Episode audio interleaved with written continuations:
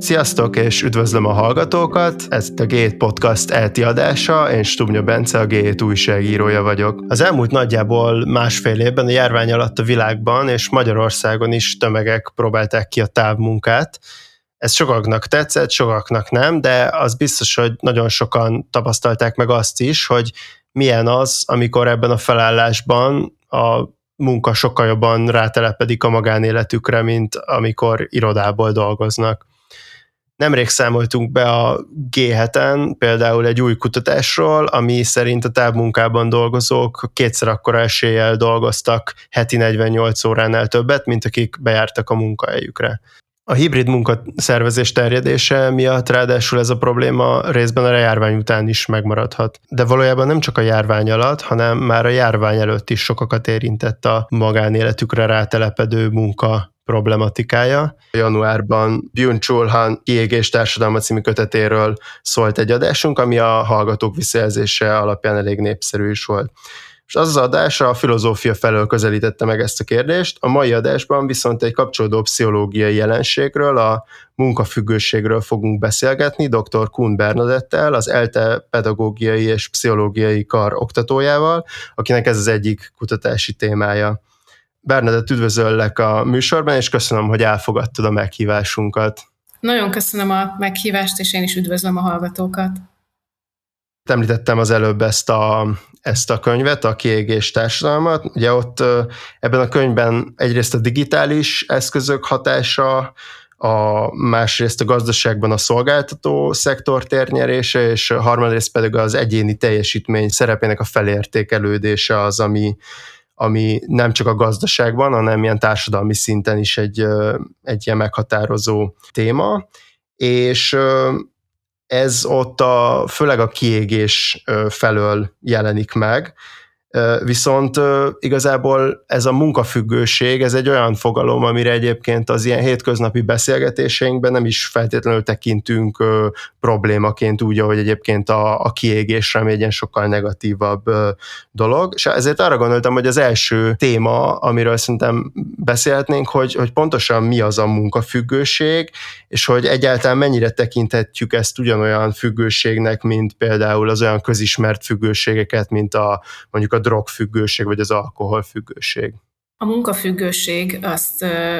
tulajdonképpen úgy tudjuk meghatározni, hogy hasonlóságot keresünk más addikciókhoz, és ebből látni fogjuk, hogy vannak nagyon jellemző tünetei, amik ugyanúgy működnek, mint akár a szerhasználati problémák, vagy más viselkedési addikciók, és azért vannak különbségek is, és ez is okozhatja akár azt, amit az előbb te is mondtál, hogy a kiégésre negatívabban tekintünk, mint a munkafüggőségre, mert a kiégésnél egyébként azt láthatjuk, hogy, hogy a személy meg teljesen elveszíti a motivációját a munkája felől, felül, tehát a munkájára vonatkozóan, már nem lát benne örömet, már egyfajta ilyen depresszió telepedik rá, és nagyon nehezen veszi rá magát arra, hogy dolgozzon. A munkafüggőknél viszont azt láthatjuk, hogy, hogy ők folyamatosan rengeteget dolgoznak, és nagyon erős késztetés van bennük arra, hogy dolgozzanak. Maga a munkafüggőség az talán úgy határozható meg legjobban, hogy a személy számára a legfontosabb és mindenen felül uralkodó tevékenység maga a munkavégzés, és ez a fajta túlzott vagy, vagy ilyen kényszeres munkavégzés aztán nagyon sok káros következményt hoz az ő életében. Ezek a következmények nagyon sok területre kihatnak, de ez az egyik kulcs tényező, hogy, hogy annyira sokat dolgozik, hogy az már nem segíti az ő életét, hanem pont, hogy, hogy gátolja, vagy akadályozza, vagy pedig különböző problémákat okozhat. És hát természetesen vannak még olyan egyéb tünetei is a munkafüggőségnek, amire, ahogy az előbb utaltam, akár párhuzamot is láthatunk más addikciókkal, mint például az, hogy, hogy egyre többet és többet csinálja azt a tevékenységet, ebben az esetben a munkát. Ugyanígy igaz ez egy szerencsejátékosra, hogyha viselkedési addikciókra gondolunk, ahol tehát nem egy szerrel kapcsolatban jelenik meg függőség, hanem valamilyen tevékenységgel, és akkor ott egyre többet és többet játszik, de ugyanúgy növekszik ez az adag, vagy ez a mennyiség mondjuk egy szerhasználónál, és akár egy alkoholbetegnél, vagy egy drogfüggőnél, tehát hogy növekszik ennek a mennyisége, ugyanakkor, hogyha nem jut hozzá az adott dologhoz, tehát akár a szerhez, vagy ebben az esetben a munkához, akkor nagyon feszült lesz, ingerült, akár rátör a, a rossz hangulat, a depresszió, vagy pedig kifejezetten inkább agresszív lesz, tehát hogy olyan fajta pszichés tüneteket is produkálhat, ami egy olyan embernél, aki egyébként sokat dolgozik, de nem munkafüggő, nem jelenik meg, ő élesebben el tudja választani azt, hogy én most dolgozok, és most nem dolgozom, és amikor nem dolgozik, akkor tud más olyan tevékenységeket is teljesen bele, abba bele feledkezze végezni, amit a munkafüggő nem, mert amikor nem dolgozik, akkor is mindig a munkájára az esze, a, tevé, a feladatain, hogy mi mindent kéne megcsinálnia, és ez nagyon nyomasztja őt. Tehát ebben van egy ilyen kényszeres jelleg, kényszeresen a munkával van elfoglalva, akkor is, amikor dolgozik, és akkor is, amikor, amikor éppen nem. Szerintem, ami így ilyen laikusként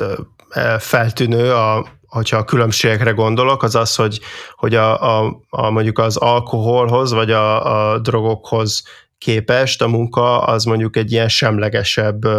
dolog, hogyha csak egy ilyen általános hétköznapi szinten nézzük, úgy olyan értelemben, hogy mondjuk az alkohol az egy ilyen megváltozott, vagy a drog egy ilyen megváltozott tudatállapotot jelent, viszont a munka az jelenthet ilyen megváltozott tudatállapotot, de azért alapjáraton nem, nem ez a jellemzője, és ez alapján mondjuk a munkafüggők azok ilyen flow élmény miatt szoknak rá erre a tevékenységre, vagy, vagy ez hogyan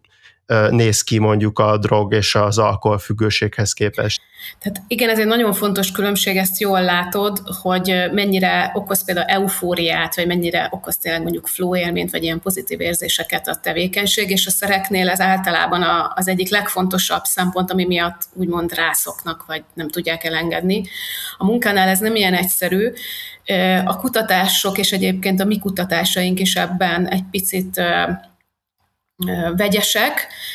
Mi azért inkább azt látjuk, hogy sokkal több rossz érzés, negatív érzés tapad a munkához, a munkafüggőknél, tehát inkább a, azok az érzések, hogy muszáj dolgoznom, mert különben valami baj lesz, például kudarcot vallok, vagy megszégyenülök, vagy, vagy egyszerűen rosszul érzem magamat a bőrömben, mert nem tudtam bebizonyítani valamit. Sokkal inkább ezek a kellemetlen érzések, a szorongások hajtják őket, és nem pedig az a fajta motiváció, hogy én valami örömteli dolgot csináljak. Ugyanakkor azért mondtam, hogy vegyesek a kutatások, mert vannak azért olyan eredmények is, hogy valaki pont azért dolgozik ilyen sokat, mert akkor azt éli meg, hogy most végre olyat csinálok, amit szeretek, vagy amiben esetleg jó vagyok, és nem mondjuk olyasmivel kell foglalkozni, amiből már elegem van, meg amiben, ahol konfliktusaim vannak, akár a magánéletben, vagy, vagy, vagy az egy, élet egyéb területein. Tehát ez lehet egyfajta ilyen menekülő útvonal, és ebben viszont láthatunk hasonlóságot a, a többi addikciónál, mert számos kutatás mutatja azt, hogyha valaki például problémás videójátékos lesz, vagy problémás internethasználó, vagy akár problémás ivó, ott nagyon sokszor ez a menekülési motiváció nagyon, nagyon erőteljes, tehát elmenekülni a hétköznapok nehézségei elől, elmenekülni az érzelmi problémák elől, és azért a munkafüggőségnél is láthatjuk ezt. Tehát így viszont már kapcsolódtat valami pozitív élményhez, ami, ami viszont mondjuk nem jelenik meg az életének más más területein. A flow-val kapcsolatban viszont nagyon kevés kutatás van, de mi egyébként ezt néztük már, bár még nem publikáltunk ilyen eredményeinket, de volt egy kutatás, amiben ilyen kérdőív is volt, és ott az derült ki, hogy nincs kapcsolat a munkafüggőséggel, és talán a flow az inkább ahhoz az állapothoz, vagy ahhoz a jelenséghez köthető, amit munkával való, munkában való elkötelezettségnek hívunk, és ez egy sokkal pozitívabb dolog, mert ott sokkal jobban megjelenik az, hogy valaki egy mm, a hivatásának szenteli magát, abban örömet lát, belső motivációk hajtják, és nem pedig ez a kényszeres munkavégzés, ami a munkafüggőségnél látható, ahol, ahol inkább ezek a fajta motivációk jelennek meg, amiket az előbb említettem. Szerintem még itt sok téma került elő, amire érdemes lenne majd visszatérni, de, de szerintem arról lenne érdemes egy kicsit még ezek előtt beszélni, hogy Magyarországon mennyire elterjedt a, a munkafüggőség, és mondjuk ez ilyen nemzetközi összehasonlításban milyennek számít, vagy egyáltalán vannak erről jó adatok, ez nem egy annyira régi téma, szóval nem tudom, hogy itt mi tudható erről. Hát azt például rögtön mondanom, hogy nagyon kevés ilyen adat van, viszont mi pont azok közé tartozunk Magyarország, eh, ahol van, tehát mi készítettünk eh, reprezentatív felmérést, eh, ahol használtunk egy olyan skálát, ami pont azt mutatja meg, hogy, eh, hogy egy adott értéket elérők tehát akik elérnek egy adott értéket azon a skán, ők már tulajdonképpen a, a veszélyeztetett csoportba tartoznak, tehát ő róluk nagy eséllyel azt mondhatjuk, hogy munkafüggők. És Magyarországon ez úgy fest, hogy a teljes felnőtt lakosságnak körülbelül 4%-át érinti, ez a probléma, de ebben mindenki benne van, aki olyan, tehát a teljes lakosságban, akik mondjuk aktuálisan nem dolgoznak, meg akár már nyugdíjba mentek, és éppen ezért érdemes inkább azt a számot figyelembe vennünk, akik meg csak a munkavállalók, és ott pedig 7-8 százaléka a munkavállalóknak került ebbe a rizikócsoportba. Ez összehasonlítva azzal a másik tulajdonképpen két kutatásról, amiről én tudok, hogy egyáltalán létezik a világban, ahol szintén ilyen reprezentatív mintán lakossági felmérést végeztek, az egyik az Norvégiában készült, ott szinte ugyanezt az eredményt kapták, tehát a, a dolgozó felnőtt lakosságnak a 8%-a érintett ebben a problémában. A másik viszont, ami egy friss kutatás 2020-ban, tehát tavaly jelent meg, tehát valószínűleg még a COVID előtti adatfelvétel egyébként még ez fontos ugye látnunk, ott brutálisan magas értéket, ez Dél-Koreában készült, tehát egy teljesen más kultúra, és ott 39%-a a lakosságnak úgy nyilatkozott, hogy tehát úgy, úgy a skálát, hogy kitöltött, ez derült ki, hogy ők, ők ebben érintettek, ami azért egy nagyon magas szám. Hogy ennek a, ezeknek a különbségeknek mi lehet a hátterében, ezt nyilván mindig nehéz megfejteni, de azért itt biztos vannak olyan fajta kulturális különbségek, amik, amik megjelennek. Természetesen itt lehetnek módszertani különbségek is, de ezek, ezekkel biztos, hogy nem akarnám a hallgatókat untatni, de azért azt hozzátenném, hogy nem mindegy, hogy milyen skálát használunk, és hol van mondjuk az a határérték, ami alapján azt mondjuk, hogy akkor ő oda tartozik, vagy nem, és ebben például különbség volt a két kutatásban, és még a norvég és a magyar kutatásban ugyanazt a skálát használtuk, úgy a, a dél-koreaiban egy másik skála volt, de azt gondolom, ez a különbség annyira nagy, hogy biztos, hogy nem tudható be a módszert annak, hanem itt, itt inkább kulturális társadalmi különbségek lehetnek, és ugye a távol-keleti kultúrában a, a munka végzésnek a tényleg a kultúrája azért más gyökerekből ered, és ott akár a, a közösség, mint fontos tényező, tehát az, hogy nem csak magamért dolgozom, hanem azért, mert, mert ezt a közösségnek teszem, ez egy fontos szempont lehet akár, illetve az is, hogy, hogy, hogy mondjuk, ha valamit kérnek ott valakitől, akkor nehezebben mond nemet, mint mondjuk egy individualista kultúrában. De ezek igazából csak ötletek, ezeket, ezeket mélyebben lenne érdemes kutatni, Úgyhogy ez egy izgalmas kérdés. Ez, ez azért is érdekes szerintem, hogy ezt a kultúra tényezőt így behoztad, mert, mert a, te a kutatásaidban foglalkoztál azzal, hogy milyen személyiség jegyekkel hozható összefüggésbe a, a munkafüggőség kialakulásának a nagyobb kockázata, és ennek kapcsán jutott még eszembe az, hogy, hogy mennyiben érdemes egyébként olyanokra is gondolni, hogy azért mondjuk milyen munkát végez valaki, tehát hogy vannak bizonyos munkák, amik, amiket mondjuk könnyebb hazavinni, tehát hogy, hogyha, hogyha arról tudnál egy kicsit beszélni, hogy, hogy mennyire lehet szétszedni egyáltalán az, hogy személyiségjegyek, vagy, vagy külső tényezők azok, amik így jobban ö, ö, valószínűsítik azt, hogy, hogy mondjuk valaki könnyebben lesz munkafüggő? Hát azt mondhatjuk, hogy érdemes három ilyen nagyobb egységben kezelni, tulajdonképpen az egyéntől elindulva minél szélesebb kontextusban, mert valóban számít a személyiség, de a kutatásunk pont azt mutatta, amikor egy ilyen metaanalízist végeztünk, és összegyűjtöttük az összes eddigi személyiséggel kapcsolatos munkafüggőség kutatást, akkor az derült ki, hogy fontos a személyiség, de természetesen nem tud mindent megmagyarázni. A második szint az, az valóban az a fajta környezeti tényező, hogy a munkahely az hogy működik, milyen a szervezeti kultúra, milyen a szervezeti klíma, milyen szabályok uralkodnak, milyen munkamorál, a főnök hogy viselkedik, mennyire kompetitív a, a, a csapat, ahol dolgozik, a személy, valóban, hogy milyen foglalkozásról van szó, haza lehet-e vinni a munkát, vagy sem. Ezekre majd még mindjárt visszatérek, de előtte mondanám, hogy a harmadik szint az meg pontosan ezek a nagyobb ilyen társadalmi tényezők, hogy egyáltalán melyik országról beszélünk, mi ott a munkakultúra, milyen ott a gazdasági, milyenek a gazdasági körülmények, szóval ezek, ezek is számítanak, és azt mondhatjuk, hogy a három tényezőnek a találkozása mindenképpen kell ahhoz, hogy hogy, hogy ez a munkafüggőség megjelenjen, hogy ezek milyen súlyjal, milyen arányban számítanak, ezt nyilván nehéz megválaszolni, de mindegyikre szükség van. A személyiség szempontjából azt mondhatjuk, hogy, hogy tényleg a, a perfekcionizmus az nagyon fontos, az, hogy valakinek milyen az önértékelése, az úgy tűnik, hogy szintén, tehát az alacsony önértékelés egy ilyen személyiségvonás, tehát nem bízik önmagában, és ez lehet egy ilyen motiváló, hogy ő bizonyítson, hogy hogy a, a teljesítményével fejezze azt ki, akár saját maga számára, hogy ő egy értékes ember, illetve ez a negatív affektivitás, ami egy ilyen csúnya szakkifejezés, de tulajdonképpen arról szól, hogy a személyben sokkal több a,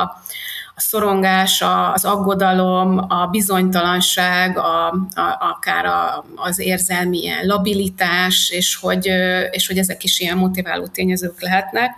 A foglalkozással kapcsolatban, amit kérdeztél, ott azt tudom elmondani, amire nagyon jól utaltál, hogy azok a foglalkozások, azok a az állások, ahol, ahol a munkát könnyű hazavinni, azok mindig nagyobb veszélyt jelentenek, és éppen ezért a szellemi munka az természetesen a munkafüggőség szempontjából egy, egy problémásabb terület. Most gondoljunk arra, hogy egy bolti eladó tényleg egy buszsofőr akár nehezebben tudja hazavinni a munkáját, vagy akár nem is tudja,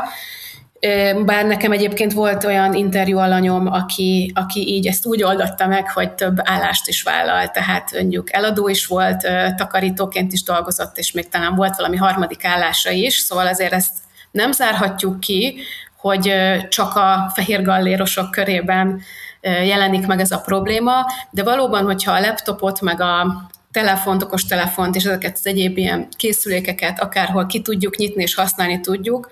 az mindig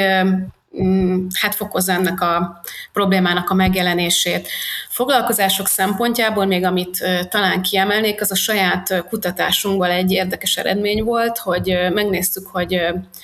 van-e abban esetleg különbség, hogy, hogy milyen szektorban dolgozik a személy, tehát például magánszektorban, állami szektorban, vagy civil szervezetnél, és az derült ki, hogy a civil szervezetek dolgozói veszélyeztetettebbek, tehát ott nagyobb arányban jelent meg. Egy picit azért annyit hozzátennék módszertani szempontból, hogy ott kevesebb is volt a, a minta, tehát ezt ilyen fenntartásokkal kell kezelni, de, de azért szerintem ez egy izgalmas eredmény, és talán ö, utalhat arra, hogy ö, hogy azokban a szakmákban, ahol van egy olyan plusz motiváló tényező, vagy egy olyan érték, hogy, valamilyen nemes ügyért küzdünk, ott ez még jobban segíti a szemét benne ragadni ebbe a, ebbe a túlzott,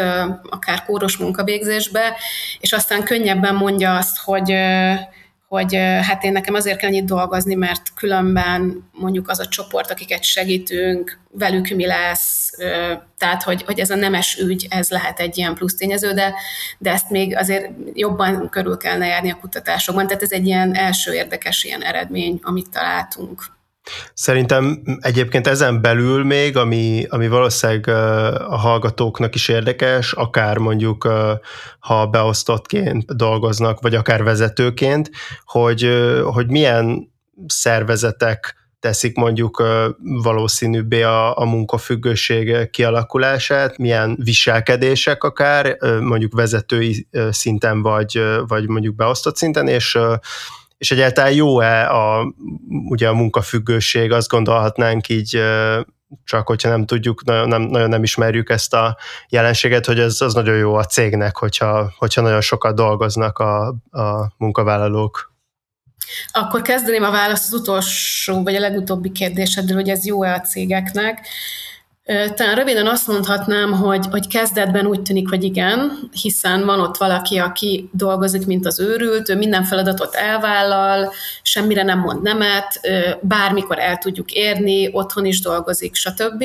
Tehát, hogy ez önmagában egy, egy nagyon vonzó munkavállalónak vagy kollégának tűnhet. Viszont hosszú távon ez nem fog megtérülni, sőt, hiszen hogyha valaki ilyen mértékben csak a munkának áldoz áldozza az összes idejét, és, és így túlhajszolja magát, akkor az sem a, az egyén számára, és aztán a szervezet számára sem lesz kedvező. Például azért nem, mert az is egy tapasztalata a munkafüggőkkel kapcsolatban, kutatások szempontjából is látható, akár a személyiség vonatkozásában, hogy ők ilyen úgy is fogalmazhatunk, hogy kontrollmániások, tehát hogy mindent a kezükben akarnak tartani, nem mernek semmit kiengedni a kezükből, és ezért minden feladatot ők akarnak megcsinálni. Nagyon nehezen delegálják a feladatokat másoknak, nehezen tudnak kooperálni másokkal, és ez az egyik. A másik, hogy sokkal jellemzőbb rájuk ugye a, a, a kényszeres vonások miatt, hogy nagyon el tudnak merülni a részletekben, tehát akár a kreatívabb, vagy az ilyen ötletelősebb feladatoknál nem biztos, hogy, hogy olyan produktívak lesznek, és ami még ugye nagyon fontos, hogy a túlhajszoltság miatt ugye előbb-utóbb ki fognak merülni, ez hat a teljesítményükre, akár többet is hiányozhatnak, például egészségügyi problémák miatt is, nem alszanak eleget, ettől fáradtak lesznek, tehát ez hosszú távon a teljesítményben is meg tud jelenni, illetve a munkatársakkal való konfliktusaikban is. Szóval összességében én mindenképpen azt gondolom, és ezt láthatjuk azért a kutatásokból, hogy nem feltétlenül éri meg a, a szervezeteknek azt, hogy munkafüggő dolgozzon ott. És az első kérdésed meg ugye arra vonatkozott, hogy milyen munkahelyi Mm, jellemzők segíthetik elő azt, hogy valaki munkafüggőként viselkedjen egy szervezetnél. És azt hiszem, hogy leginkább ezeket tudnám kiemelni, hogyha nagyon versengő a munkahelyi vagy a szervezeti kultúra, az biztos, hogy ebben segíteni fog. Tehát, hogyha nem azon van a hangsúly, hogy a csapat együttműködve dolgozzon, hanem mindig azt erősítjük meg, aki a legtöbbet dolgozik, azt kap juttatásokat, azt dicsérjük meg a, nyilvánosan a többiek előtt. Ez biztos, hogy ugye nagyon fokozni fogja a versengő szellemet, és ez, ez ehhez elvezethet, hogy a, hogy a dolgozók túlvállalják magukat. Aztán a másik, ami, ami fontos lehet az, hogy a főnök vagy a a projektnek a vezetője, vagy tehát lényeg az, hogy aki, aki a felső pozícióban van, mit értékel inkább magát a, a, az outputot, tehát amit lerak a személy az asztalra, és annak mi a minősége, meg, meg egyáltalán tényleg mondjuk mennyire kreatív, ez természetesen a foglalkozástól függ, vagy pedig azt figyeli inkább, hogy mennyit dolgozik, hogy mennyit input van benne. És ahol inkább ez történik meg, ott a személy azt fogja látni, és ebbe fog belecsúszni, hogy neki inkább azt kell mutatni, hogy dolgozik, mint egy güzű, de nem az lesz úgyse fontos, hogy aztán esetleg a vége lehet, hogy nem is lett olyan jó. Viszont, hogyha meg nagyobb szabadságot adunk akár abban, hogy milyen módon dolgozik a személy, milyen időbeosztásban, viszont azt látjuk, hogy utána az eredmény az, az nagyon jó minőségű lett, akkor akkor, akkor ez, ez jobban megerősítő őt abban, hogy nem feltétlenül az a lényeg, hogy agyon dolgozzam magamat. Talán ezeket emelném ki, és természetesen az is fontos lehet, hogyha mondjuk egy vezető maga munkafüggőként viselkedik, vagy, vagy ő konkrétan olyan elvárásokat támaszt a, a dolgozóival szemben, hogy mindenki amennyi csak lehet túlórázzon, igenis legyen elérhető otthon, bármikor ugorjon, tehát amikor ő maga ilyen elvárásokat támaszt, akkor az természetesen fokozhatja a dolgozókban azt a viselkedést, hogy ők akkor egyfolytában dolgozni fognak. Úgyhogy ezeket emelném talán ki leginkább, mert, mert ezek mindenképpen olyanok, amik segíthetik. És talán még egy dolog eszembe jutott, ami, ami védőfaktor lehet, az pedig a társas támogatás, tehát hogy mennyire tud csapatként dolgozni egy csapat, és például a vezetőnek lehet ebben szerepe, hogyha, hogyha a, a szervezetben jók a kapcsolatok, és egymásra figyelnek a munkatársak, akkor sokkal kevésbé fog megjelenni az egymásnak a kizsákmányolása, vagy az a, az a fajta hogy én akkor minden feladatot átdobok, úgyis majd ő megcsinálja, mert ő úgyis egyfajtában dolgozik, hanem hogyha figyelnek egymásra a munkatársak, akkor ez biztos, hogy lehet egy ilyen védőfaktor a munkafüggőséggel szemben. Ez, a, ez az odafigyelés, ez egyébként azért is érdekes, mert, mert ez jutott még eszembe, hogy, hogy hogyan lehet pontosan felismerni azt, hogyha valaki munkafüggő, és egyébként mennyire mm, vannak arra ilyen intézményi garanciák, mondjuk Magyarországon most akár a, a te, ilyen terápiás szinten, tehát hogy mondjuk az állam ezt mennyire ismeri el, vagy egyáltalán a pszichológián belül ez, ez hol áll magán terápiában, tehát hogy, hogy egyrészt arra lennék kíváncsi, hogy, hogy a felismerés az hogy szokott megvalósulni, vagy ez, ez, ez egy milyen folyamat, és a, a másik pedig, hogy mi történik onnantól kezdve, hogyha valaki erről mondjuk ki, ki mondjuk ezt, hogy munkafüggő, és ezzel valamit kezdenie kellene. Hát én messzebbre, vagy nem is tudom, hogy fogalmazok, de hogy távolabbról mennék, távolabbról mennék, mert nem csak, hogy az állam nem foglalkozik ezzel, hanem a szakmában is vannak ebbe viták, hogy ez, ez egy valós probléma, és hogy nem lehet-e, hogy itt akkor inkább már a kiégésről van szó, vagy, vagy a személy egy kényszeres személyiség maga, és ezzel kéne foglalkoznia, tehát azért itt vannak fogalmi hogy mondjam, viták, meg, meg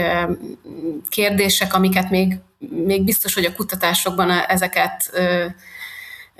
majd még ki kell deríteni, de azt viszont mindenképp tudom mondani, hogy egyre nagyobb figyelmet kap, és én magam is azt tapasztalatom, tapasztalom a környezetemben, hogy, hogy amikor erről akár tényleg megjelenik egy kutatásunk, vagy valamilyen formában így nyilvánosan ez a, ez a téma előkerül, akkor, akár írnak nekem, vagy, vagy, vagy informálisan, és ezt hallom, hogy hú, igen, én is tudok valakit, igen, ő biztos, hogy az. Tehát, hogy ez valahogy ott van a társadalomban,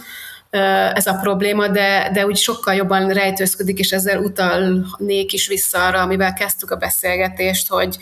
hogy nyilván azért is, mert hogy, hogy ez nem egy olyan probléma, mint amikor látunk egy drogost az utcán, és, és látjuk, hogy milyen rossz állapotban van fizikailag, testileg, lelkileg, és, és a szemünk előtt látható a szenvedése, hanem ez egy sokkal jobban rejtőzködő probléma, ami nagyon sokszor inkább olyan testet ölt, mint egy olyan személy, aki, aki mennyire szorgalmas, mennyire odaadóan csinálja a munkáját, önfeláldozó, mennyit tesz a családjáért, mennyit tesz a cégért. Tehát, hogy ennek egy van egy nagyon pozitív mítosza, és ezt címkézni betegségként, ez, ez egy nehéz dolog, és nem mindenkinél jó ezt megtenni, és nyilván most arra is gondolok, hogy, hogy nem is szabad feltétlenül mindenkit munkafüggőnek címkéznünk, sőt, tehát ez nagyon sokszor össze is mosódik tényleg azzal, akár, hogyha valaki nagyon sokat dolgozik, akkor könnyen azt mondhatjuk rá, hogy ó, hát ő munkafüggő, de hát ez nem feltétlenül van így, és a felismerés volt ugye a kérdésed, hogy akkor ezt mégis honnan tudjuk. Például munkai szinten, hogyha azt látjuk valakiről, hogy hogy ugye el, elelveszíti a kapcsolatot a többiekkel, és azt is látjuk, hogy a,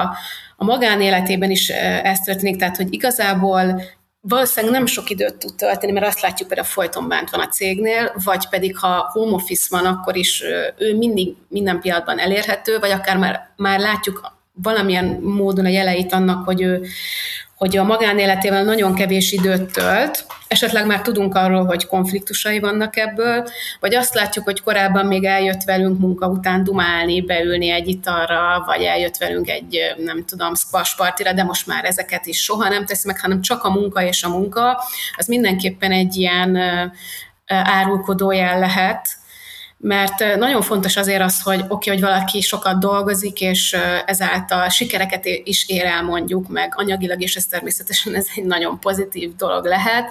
de hogy, de hogy a testi-lelki egészségünk szempontjából igenis kellenek a, a, a, azok a tevékenységek, ami nem a munka. Tehát ez most ilyen közhelyes, de hogy ez, ez az igazság, szóval, hogy fontos, hogy mindenki töltsön időt a, a, a kapcsolataival, a, a szabadidős tevékenységével, pihenéssel, tehát aludjon eleget, táplálkozzon rendesen, és hogy sokszor ezek azok, amiket látjuk, hogy már nem fordít erre időt, mert, mert a munkával van egyfolytában elfoglalva.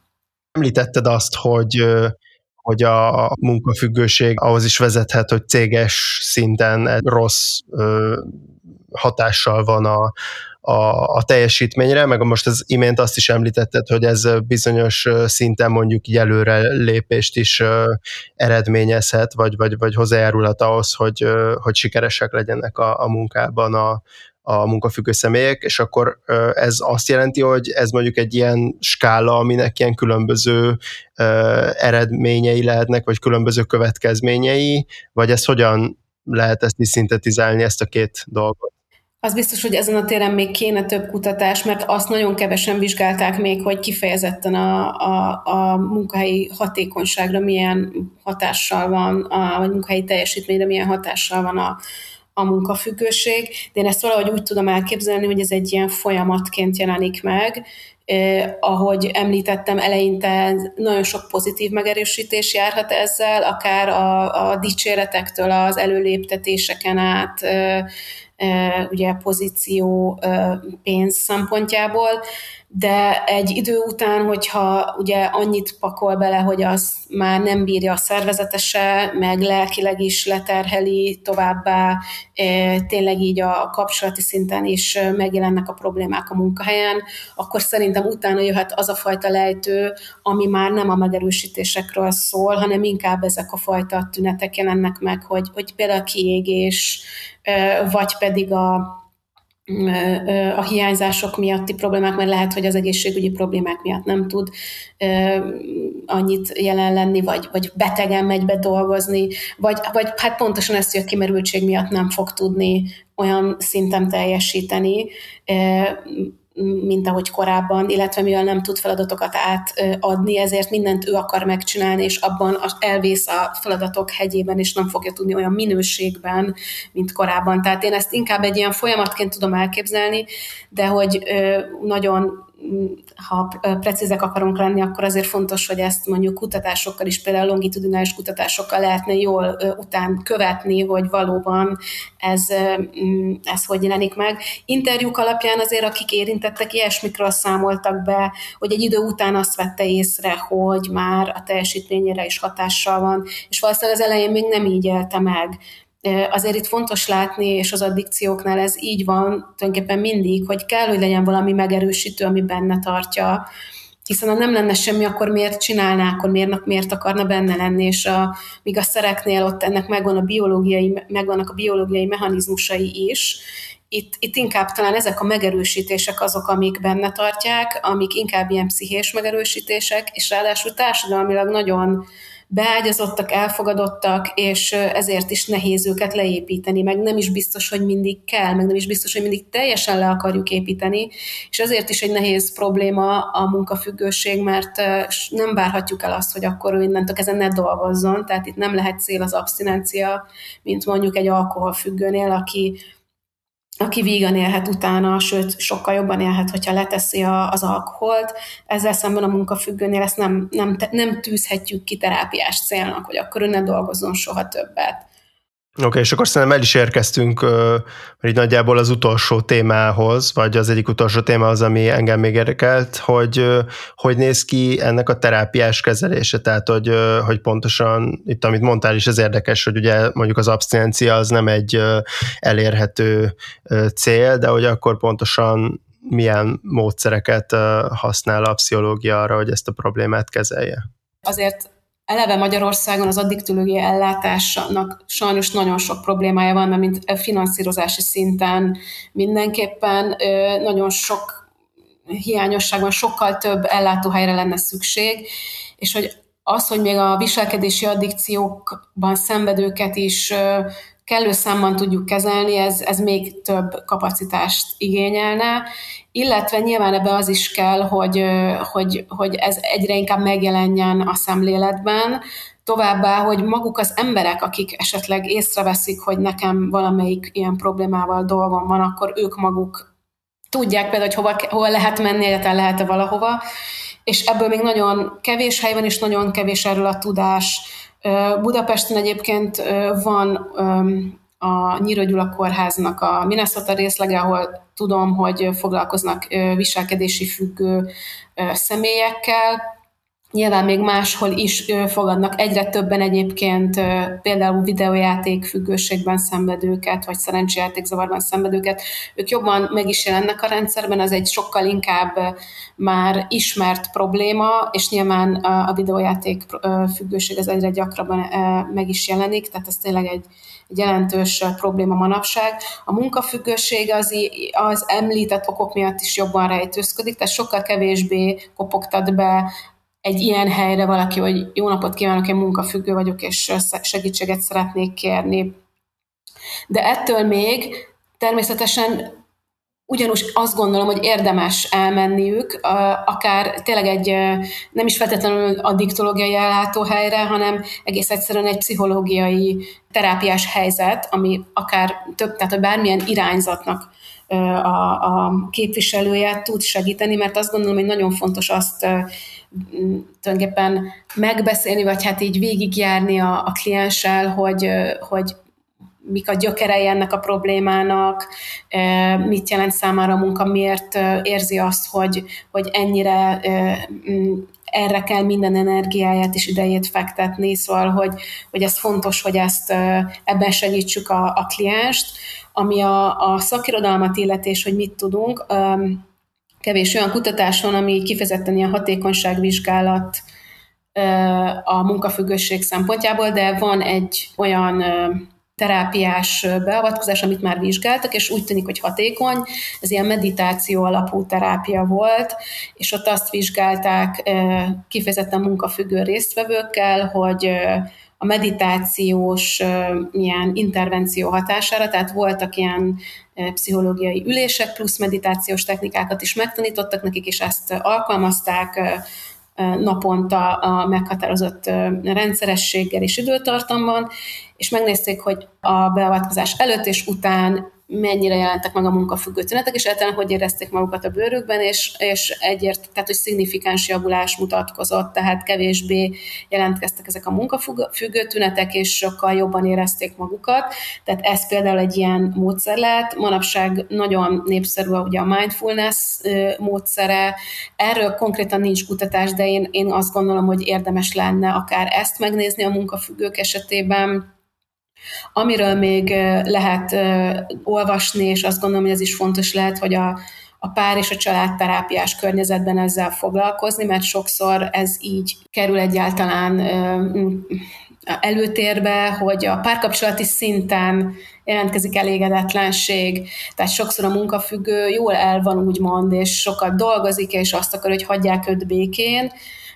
és a partner, vagy akár az egész család, a gyerekek is szenvednek attól, hogy az adott családtag mennyire elhanyagolja őket, és nem lehet vele semmit együtt programot szervezni, vagy másról beszélni, mint a munka,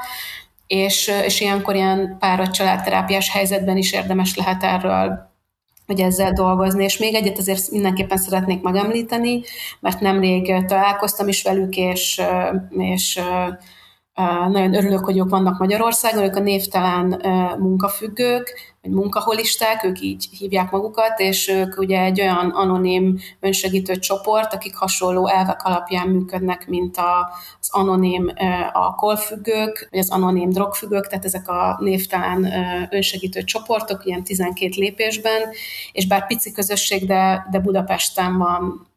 ez a közösség, és rendszeresen tartanak üléseket, tehát hozzájuk is lehet fordulni. Akkor az utolsó kérdésem, amit még gondoltam, hogy, hogy, hogy érdemes lenne egy kicsit beszélni róla, hogy, a, hogy ez a járvány, ez egyébként akár a te saját kutatásaid alapján, hogyha volt ilyen, vagy van ilyen terben, vagy egyébként nemzetközi szinten milyen hatása volt erre a munkafüggőségre, ugye, ugye ilyen intuitíve azt gondolnám, hogy, hogy, hogy ez egy ilyen veszélyeztetett, vagy, vagy, vagy egy ilyen nehéz helyzet, vagy jobban előhozza ezt a, ezt a hajlamot. Erről mit lehet tudni? Erről még nagyon kevés kutatás van, és én bár szerettem volna, de végül is ez nem, nem sikerült, hogy egy ilyen hosszmetszeti kutatást végezzünk ebben a témában. Viszont vannak olyan kutatások, amik közvetve utalnak arra, hogy ez egy probléma lehet. Például akár amire te is utaltál, és erről én is olvastam kutatásokból, hogy ugye a COVID helyzet megnöveli a, a munka élet egyensúlynak a megtartás, vagy megtartási nehézségeit, tehát magyarul felborítja ezt az egyensúlyt, és erről pedig tudjuk, hogy összefügg a munkafüggőséggel. Illetve azt is tudjuk kutatásokból, hogy pontosan ezek a tényezők, mint hogy valaki hazaviszi a munkáját, vagy mennyi technológiai eszközt, tehát milyen ilyen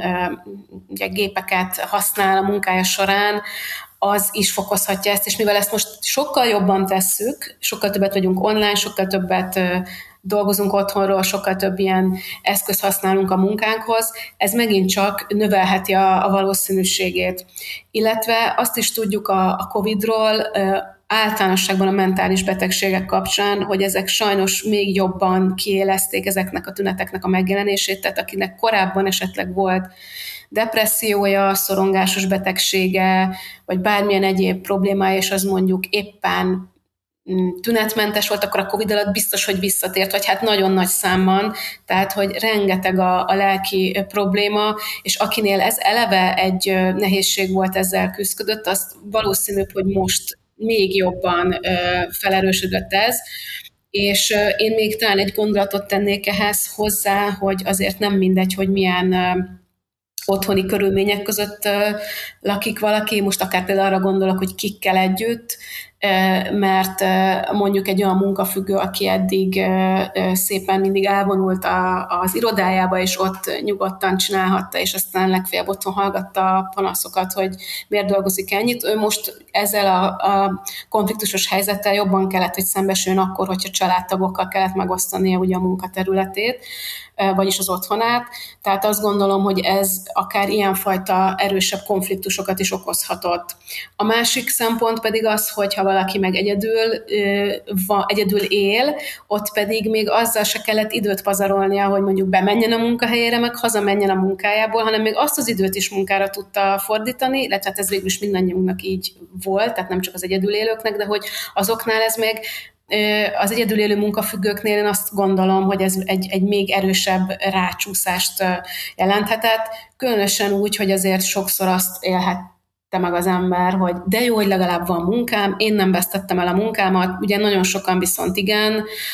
ezt se felejtsük el, és a, ezen kívül meg annyi mindenről kellett lemondani a járvány alatt, másokkal társas kapcsolatokat nehezebben tudtuk tartani, nem lehetett utazni, nem lehetett szórakozni, kulturálódni, hogy akkor az ember könnyen mondhatja azt is, hogy hát, de most mit csináljak? Hát legalább dolgozom, akkor legalább ebben ki tudom bontakoztatni magamat, és akkor most mennyi mindent csinálok, és ez egyébként jó is, tehát hogyha valaki ebben megtalálja az értelmet, akkor ezt, azt nyilván nem mondjuk azt, hogy ezt vegyük el tőle, csak aki a munkafüggőségre hajlamos, ott ez, ez könnyen tovább fokozhatta a problémát. Hát rendben, szerintem ebbe a mai adásba azért legalább annyi információt összeszedtünk, hogy, hogy mondjuk aki meghallgatta ezt a beszélgetést, az könnyebben tudja eldönteni, hogy mikor, melyik helyzetről van szó. Kumba Bernadett volt a G7 Podcast ELTI vendége, és Bernadett köszönöm szépen neked a beszélgetést. Én köszönöm. A hallgatóknak pedig köszönöm, hogy itt voltak velünk, iratkozzatok fel ránk ott, a podcastokat hallgatjátok, és ha tehetitek, akkor támogassatok minket úgy, mintha előfizetnétek a lapra a g7.hu per támogatás oldalon. Én Stumja Bence a G7 újságírója vagyok, a G7 podcastot hallottátok.